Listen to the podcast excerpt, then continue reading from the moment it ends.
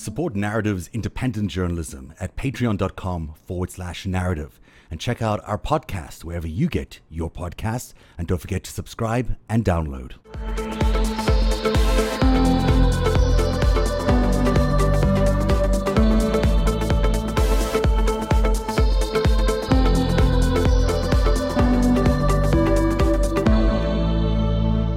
Hey, everybody, welcome to Narrative Live's special coverage of um, the last debate, the last final debate. Can you believe it's what? How many days now? Are we 10 days away? Is this possible, guys? 12. 12. 12. Getting ahead of myself, but uh, every day seems like a lifetime. And what an interesting debate tonight was. Welcome to the show, uh, Cheri Jacobus, who's with us. You're from in South Carolina today.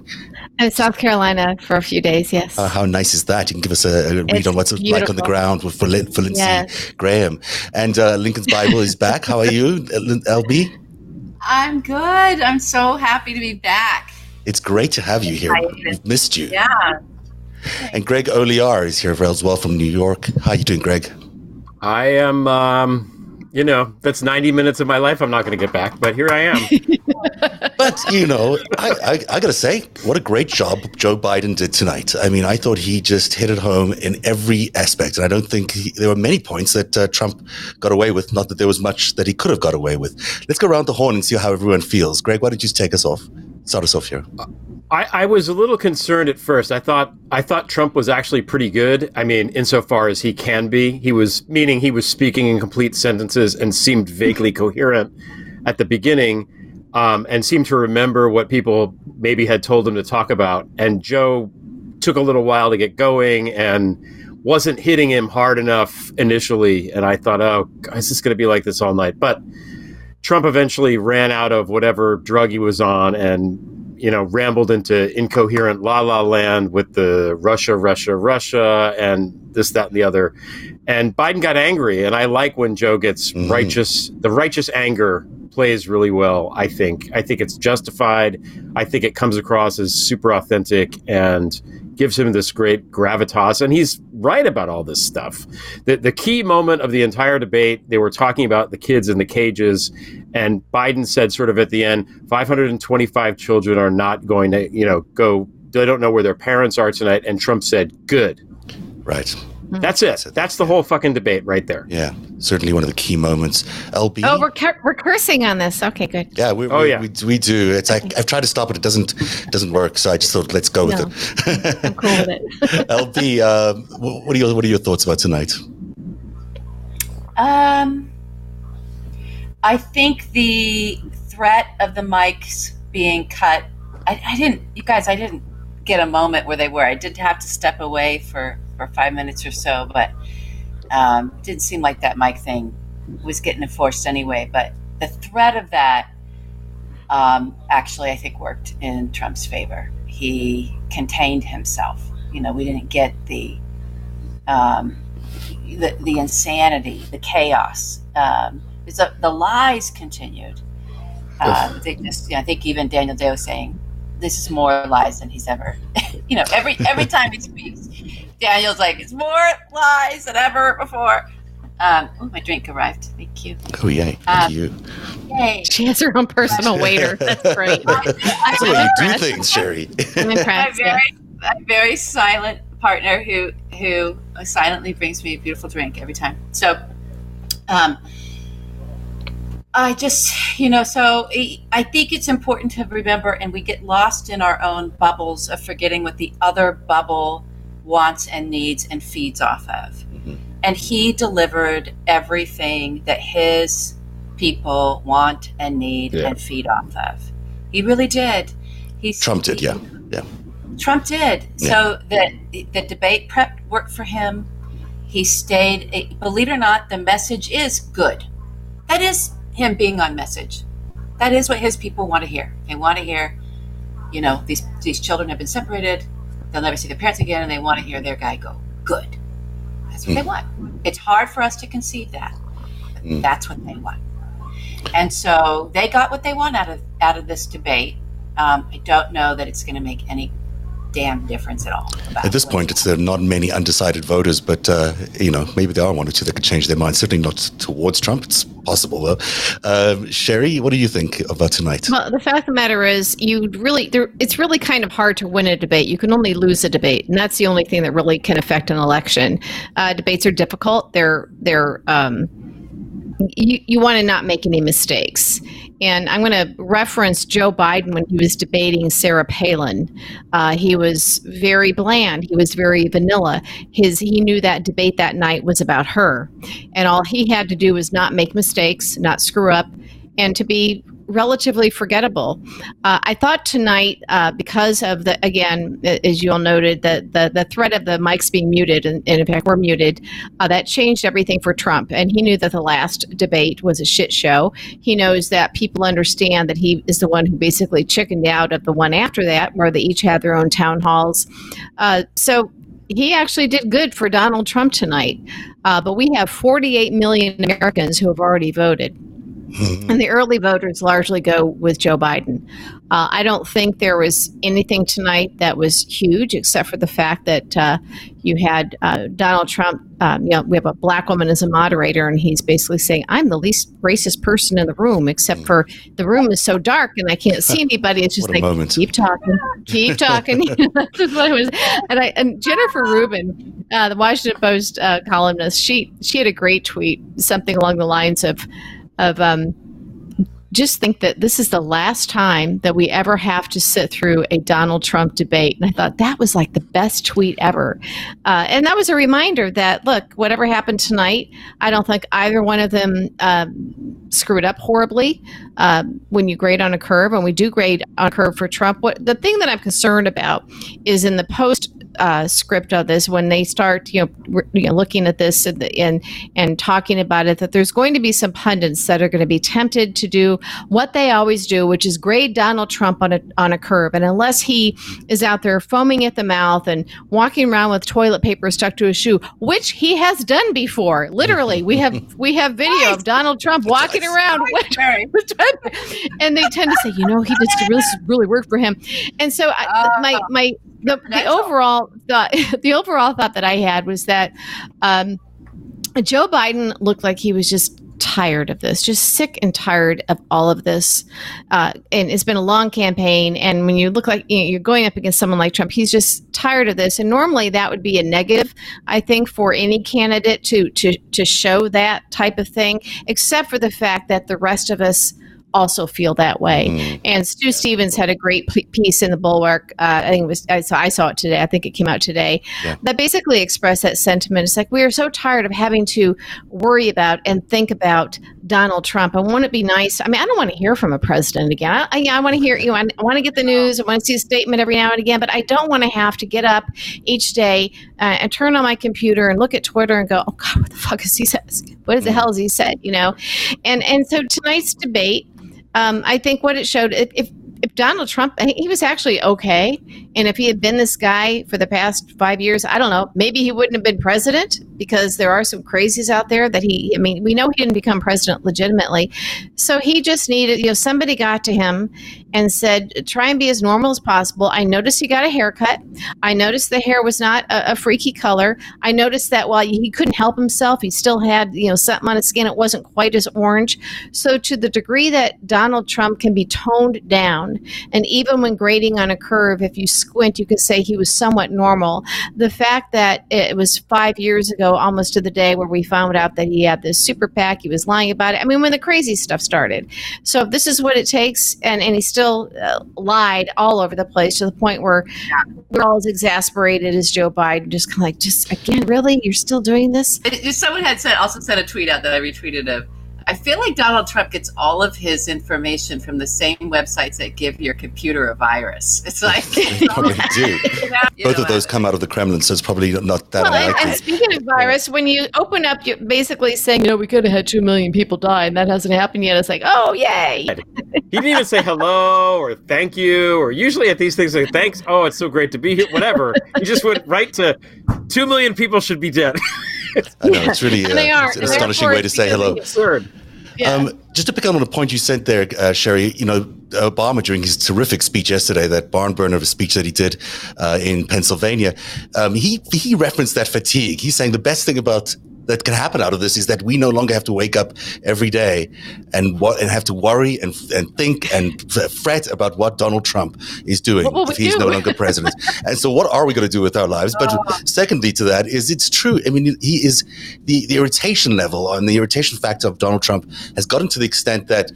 In, it's just it's just impossible to take anymore, and I think that's probably the sentiment we're seeing around the country as those many early voters. And in Pennsylvania, it's like I think a million people have already voted in Pennsylvania, uh, and a vast majority of them are Democrats or voting for um, for Biden at least we're beginning to see that exhaustion really taking hold on people that they're willing to sit through hours and hours in a in a line or stand in hours Yeah. and hours in a line to Yeah. get to get a vote in, which is which is remarkable. Um, LB, I noticed something that you always talk to me about Donald Trump when you think about his physicality. Uh, he had that voice at the beginning. He had that. I don't know how you described his voice, but every time we speak on the phone, uh, every once in a while after he's had one of these moments, he has this sort of husky like a bad boy voice that he's just been, you know, he's, he's got into trouble and he's he's getting home and he's got to confess it to his father. That's sort of what it feels like, and it felt at the beginning that was the voice that he adopted. Yeah, he, he has he has his tones, and um, because he's he's not connected to um, having accuracy in his information, he's not coming from any part of his brain that is. Um, you know, he's he's always talking from his balls, right? Right, and like from his gut. It's like everything is from that part of the brain that's just like, ugh. And Right. so he's gonna come with that, ugh, right? When he's like, all right, I'll get ready to get the ring. And so you're gonna get that, right? And that, you know, so everything gets delivered for that. And then he'll go into a different tone if it's like, and he always does this with the stuff that he gets called on, he goes, well, I don't know anything about that. I don't know. He goes into this really soft voice of like, oh, I don't know.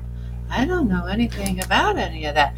So I didn't hear that tonight, um, but you did hear his aggressive stuff. He just has sort of his aggressive lever, and then his sort of like, ah, I thought at the beginning he sounded a little bit like that uh, scolded uh, boy, but maybe maybe I'm overreading into it. Uh, You might be overreading. I, but I- he is. He. It's like, am I defensive? Am I offensive? What am I going to do here? Let me read the situation like a shark smelling for blood in the water. Where's the blood? Where's the blood? Where's the blood? Where's my kill? Where's my kill? Where's my kill? Yeah. And everything is that for his brain. Cheri, you, you you mentioned the note, the moment about race. Uh, let's listen to that. We'll take a look at it. racist person. I can't even see the audience because it's so dark. But I don't care who's in the audience. I'm the least racist person in this room. Okay, Vice President Biden, let me ask you very quickly, and then I have a follow up question for you. Abraham Lincoln here is one of the most racist presidents we've had in modern history. He pours fuel on every single racist fire. Every single one. Started off his campaign coming down the escalator saying he's going to get rid of those Mexican rapists. He's banned Muslims because they're Muslims. He has moved around and made everything worse across the board. He says to the, about the poor boys, last time we were on stage here, he said, I told them to stand down and stand ready. Come on. This guy is a dog whistle about as big as a foghorn.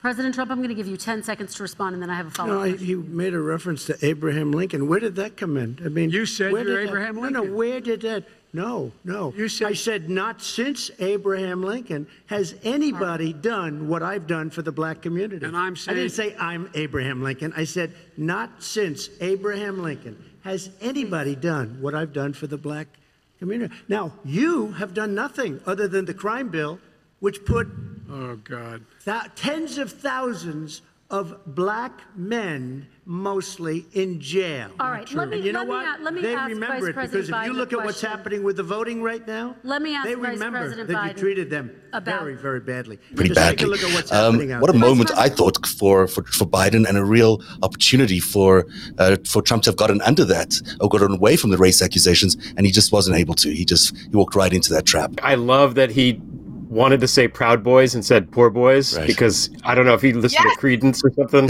right before. Early in the morning, just about supper time. Okay. Anyway, go ahead, Well Cheri. They're going to try to make that. Yeah, they're going to try to make that a moment of his. Uh, you know, I, I actually don't think he was being clever in that moment, but nothing's better than to just nail those those assholes with poor boys. You know, we're just gonna call them poor boys from now on. It actually works as, really a, well. as opposed to Proud Boys, which is such a cool, you know, alpha straight male seeming thing to call your group. Straight male. it's, so, it's so normal and mainstream. Yes, yes, Uh. it's, and hot. Right. I think it was a, a mistake when he said "poor boys" instead of "proud proud boys." Um, look, uh, overall, Joe Biden did well. I think that he could have hit a lot harder on the race issue, uh, and I think that he should have. Um, so that was a missed opportunity. Um, it's so for someone like me who's done debate prep and debate negotiations, I'm looking at this and I'm, I'm thinking, what were the influences for each of these candidates prior to coming on that stage? Uh, and you're, I'm thinking in terms of the different people doing debate prep. And sometimes when you have more rather than less, you get things that it can get all jumbled. And I, that might even have something to do with Trump and his different voice tones. It's like he's got five different acting coaches. Uh, to, to, he doesn't, he doesn't, you know, he goes in the one voice and then a different tone. Uh, and of course, you know, he never pays attention to anyone. So he's only getting, you know, a few of those notes in his head at the time, which is why you see him trying to adopt these different voice tones and different personalities, uh, depending on what he remembers that the last person told him. And, and I think it's, it's a lot more obvious with Trump. But when I, I look at Joe Biden, uh, I do think that this, this was a case where he had a lot of different people telling him a, a, number of different things. And so far, we've basically seen their strategy be just let him do his thing. Uh, it seemed as though there were some zingers that he was trying to lob at, at, Trump, and those might have just those might have been organic. But overall, it seemed that they were trying to get him to speak. Uh, to a, a, higher level audience and stay above the fray, uh, and I think, and I think for Joe Biden, that meant putting out a lot of a lot of information that perhaps he hadn't had enough time to really uh, f- figure out how to spit out. And I think that's a function too of in the past debates, you know, Trump was interrupting him and everything. I I, I love Joe Biden, and I think he obviously won the debate. Uh, he certainly didn't lose it, but I think there. I'll be honest. I think there were some missed opportunities. Uh, it's also possible that because he's ahead in the polls, uh, and they don't want to make any mistakes or create any new news. Uh, had he gone harder, which I think maybe some of us would like him, and maybe that's my visceral emotion, wanting him to hit harder on some things. It's also very possible uh, that they said, look, let's just play it straight, get through this, don't make any mistakes. We're ahead in the polls. And then they're going to have to go in and do some heavy advertising in some of the the, the uh, yeah. key battleground states that are getting closer. So when you look at what a debate is supposed to do, to the point I made earlier, you don't really uh, you don't win a debate. You can only lose it. And um, so I, I, so when I think about again, I'm, I'm kind of thinking out loud here. I would have liked to have seen Joe Biden take some bigger punches at Trump, but then uh, the actual political strategist in me, the one that actually has advised candidates, I'm thinking you might actually want to curb those tendencies if you're ahead in the polls. And you speak directly to the Americans. It would have been great. I mean, there's ways to do it.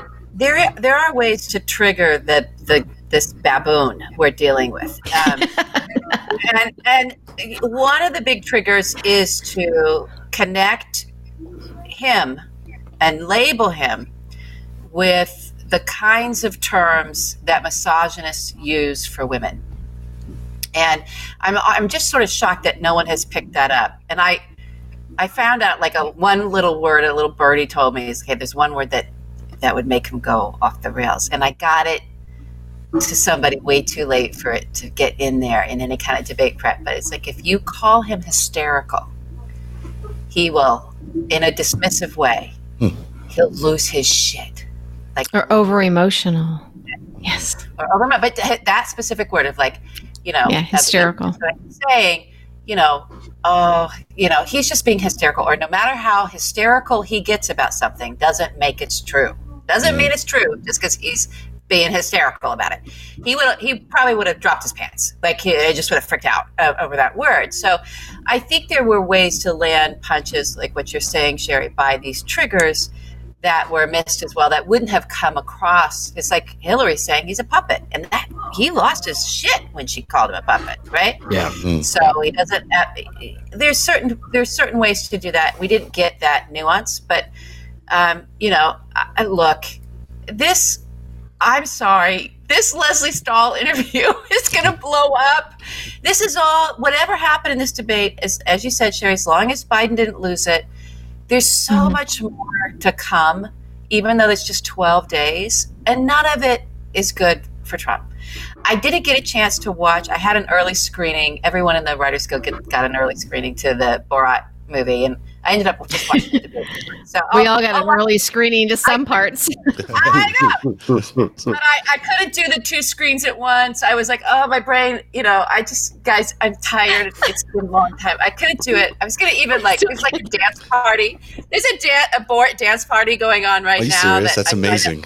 Yeah, yeah. And I was like, okay, I can watch that while we're on live with the narrative. We can do it. We can log on, I think, if we can try. Maybe it's too much. Well, I can't, I can't because it's yeah, a code and right, like I right, can't. Right, it's right. yeah. But um, it's only for her, Zev. It's not for us. I'm sorry, we didn't cut. We didn't make cuts, Greg. I, I don't think that that's going to be good for anybody. No. That when everybody watches that tomorrow, I do have a little heads up about it, regardless of whether I saw it or not. It's, it's not going to be good. And it's available and for free on Prime, right? Amazon Prime is playing this for yeah, free for anybody tomorrow. who has. They are oh good. Oh, okay. yeah. So you can, if you want to see Borat two and Rudy Giuliani in all his glory, as it were, uh, it's on Amazon. Tucking in his shirt. Just tucking in my That's shirt. How I tuck in my shirt in front of a fifteen-year-old. I got to do it. I got to go in well, and Eastern European. A fifteen-year-old is there. This is Rudy. So, I, I did um, have. To, I put a. I have to say this about Rudy. I, I and I put this on Twitter. Rudy Giuliani on camera masturbating in front of a 15 year old, allegedly, yeah, 15 year old teenager was not on my 2020 bingo card. And it should have been because I just, I'm, yeah, I, am paying attention to everything. So I, I, am embarrassed that I was not, you know, on things enough to, to know that that should have been on the bingo card because why wouldn't it be? It's always next. I'm never going to. might not have been. I, I got to watch it really, but he might not have been doing it might not have been bad, but it's still he thought that was a 15 year old girl. Well, how do you end up in a room yeah. with a 15 year old girl from Eastern Europe if you're the president's lawyer? Anyhow, I mean, regardless of what he was doing in there, what are you doing in there? Um, what are you doing? Yeah, we did. We didn't. We didn't get to hear the hysterical part tonight, but we did get a point in the early part of the conversation when they spoke about coronavirus, where Biden did call him. Uh, he said that he panicked. Let's take a look at that clip. It's quite short here. Uh, what the president knew in January and didn't tell the American people. He was told this was a serious virus that spread in the air, and it was much worse than much worse than the flu. He went on record and said to one of your colleagues, recorded that in fact he knew how dangerous it was, but he didn't want to tell us. He didn't want to tell us because he didn't want us to panic. He didn't want us. Americans don't panic. He panicked. But guess what? In the meantime, we find out in the New York Times the other day that, in fact, his folks went to Wall Street and said this is a really dangerous thing. And a memo out of that meeting, not from his administration, but from some of the brokers, said sell short. He did panic, of course, and we know that we're all paying the price for it. But he did uh, diverge into this other part of it, which is that there is a that they went to Wall Street. You know, the Trump administration went to Wall Street and warned Wall Street that this thing was coming. Yeah.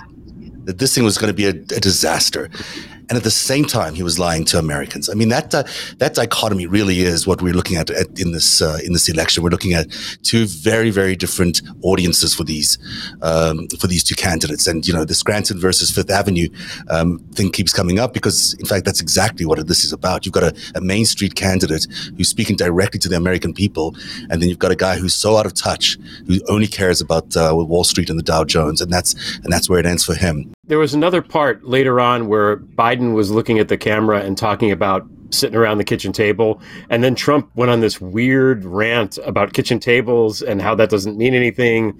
And it, it just it was so bizarre. Like does it he just keep standing up over the sink? I don't know what Probably never been in, in a kitchen.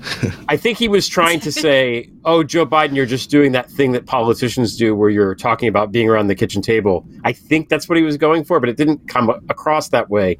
It came across as Trump attacking the notion that we should care about families other than the the Wall Street people, and it was, uh, you know, it, it just was it was bizarre. I thought. Speaking of families, Hunter Biden thing did show up a lot. Um, did it land for anybody? Do you think that landed for anybody in the audience, or in fact anybody in, in, who who might be uh, on the Not bubble there or willing to to move across? Yeah. First of all, who's on the bubble? Think about a person who's on the bubble. If you have been consuming information, if you're somebody who's going to sit down and watch a 90 minute debate on a weeknight, and um, but you are so the information you've gotten so far is such that you are unable to to make a determination about which of these two men you're supposed to vote for for president. I, I mean, it, it, I just I, I don't think there's I don't think this debate can move anybody. You know, there's nobody on that bubble. I don't see how there could be anybody on that bubble. And if they are on the bubble, they're not watching a debate because the people, type of people that are going to sit and watch a debate and understand it and have just some foundation, some base knowledge uh, of of what they're talking about, I, I, they would already be informed enough to know who they're going to vote for. So Chris Jansing just, on MSNBC had a couple of people, of three of actually, uh, African American female voters that they were not convinced yet of who they were going to vote. For. There are undecided voters, at least or at least softer support. Some people say in the African American community. I, I, haven't seen it necessarily myself because I don't see the polling in that granular detail. But you know, and Trump referenced this tonight in the debate as well that some African Americans still hold a bit of a grudge against Biden for for um, you know his history on on his and his credibility on race, on race issues. Now, it's obviously not as bad as Donald Trump's, but uh, that does seem to be a factor for some people uh, who these these three people who are talking on um, television today. I saw the poll numbers for for I think it was likely black voters, and it was 5% Trump and 93% Biden. So the 5% is basically like 50 Cent, Ice Cube, and K- Kanye. Kanye. so, you know. Jeff Kwatinetz and Steve Bannon's former clients. Okay. So I think that. I think the thing that, that I'm concerned, what I'm concerned about, and I, it's, I don't know about the bubbles, I don't know, but there is this hat trick happened in 2016 where that Access Hollywood tape had come out. You had people like Jason Chaffetz and others going saying, "I don't know how I can vote for this guy." You have Paul, you know, Paul Ben Sasse is trying to do the Paul Ryan thing. He's like doing his own tapes and floating them out there of like, "I'm going to let everybody know that I don't know, I, you know, that whole mm-hmm. I, don't, I don't know if I can vote for this guy." Or he's, it's the same playbook, right? Mm-hmm. That the Republicans play, and then what happens? Mike Pence comes in in the 11th hour and says, Come home, Republicans. And he does this sort of, oh, nostalgic, come home, we're Republicans, it'll be okay. So I think what I get worried about is the fact that Trump did, he, he wasn't a train wreck. He wasn't. He was mm. all the horrible yeah. things he's always been, um, but that's baked in, and that that there might be Republican voters, older Republican voters especially, that will hear that sort of come home thing and just like, okay, well, we just got to vote Republican anyway. I, I, I don't know that that'll move any needles in terms of uh, of the numbers, the big numbers that we need, but I think just watch for that playbook. I could see the media now doing this in this last week. I could see them doing the whole, you know, you'll have Van Jones talking about how Donald Trump, blah blah blah. You'll have you know, all the players will come out and do their thing and make it all seem normal. And then Mike Pence will go, oh, come home. And then I think I think that works in Senate races. I think that the Republican Party is now so much the Trump Party that nobody looks at it as well. There's the Republican Party that we come home to, and Trump is just you know a part of that, a temporary part of that. I think that he this is now the whole party Trump. I do think, however, you possibly where I am right now for a few days in South Carolina. Uh, you're going to be seeing a little bit of that with, Lindsey Graham. Uh, you know, they're they're they're toying with the idea of voting against him. They don't like him, but I do think that sadly, in, in the end, it just is a matter of how many, um, because, you know, the polls have been kind of going back and forth a little bit and kind of been tied. Um, but I think, I, and as much as I hate this, I think there's a real chance that there'll be that aspect that you're talking about, the come home to the, you know, stick with Lindsey, come, our safe Republican.